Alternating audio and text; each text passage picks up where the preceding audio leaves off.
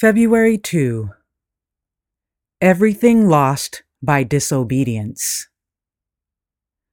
For God knows that in the day you eat of it, your eyes will be opened, and you will be like God, knowing good and evil. Genesis chapter 3, verse 5, New King James Version. When Eve saw that the tree was good for food, and that it was pleasant to the eyes, and a tree to be desired to make one wise, she took of the fruit thereof and did eat.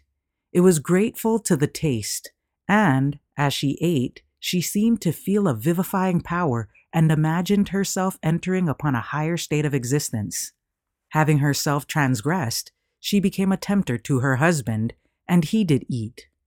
Genesis chapter 3, verse 6. Your eyes shall be opened, the enemy had said. Ye shall be as gods, knowing good and evil. Genesis chapter 3, verse 5.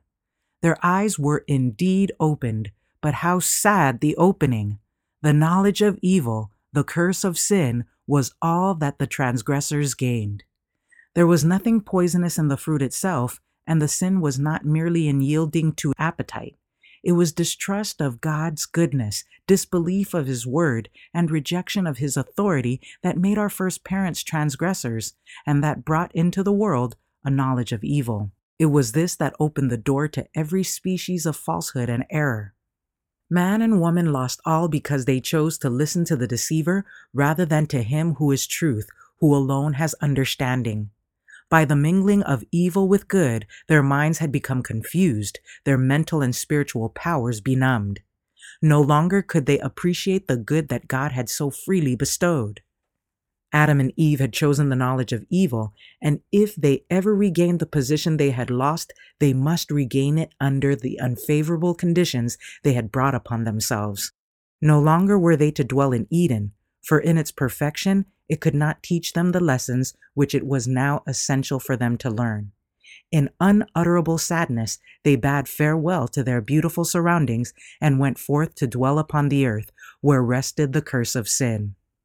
Although the earth was blighted with the curse, nature was still to be humanity's lesson book. It could not now represent goodness only, for evil was everywhere present, marring earth and sea and air with its defiling touch.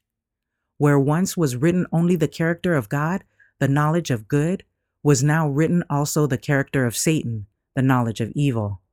From nature, which now revealed the knowledge of good and evil, humankind was continually to receive warning as to the results of sin. Education, pages 25 and 26.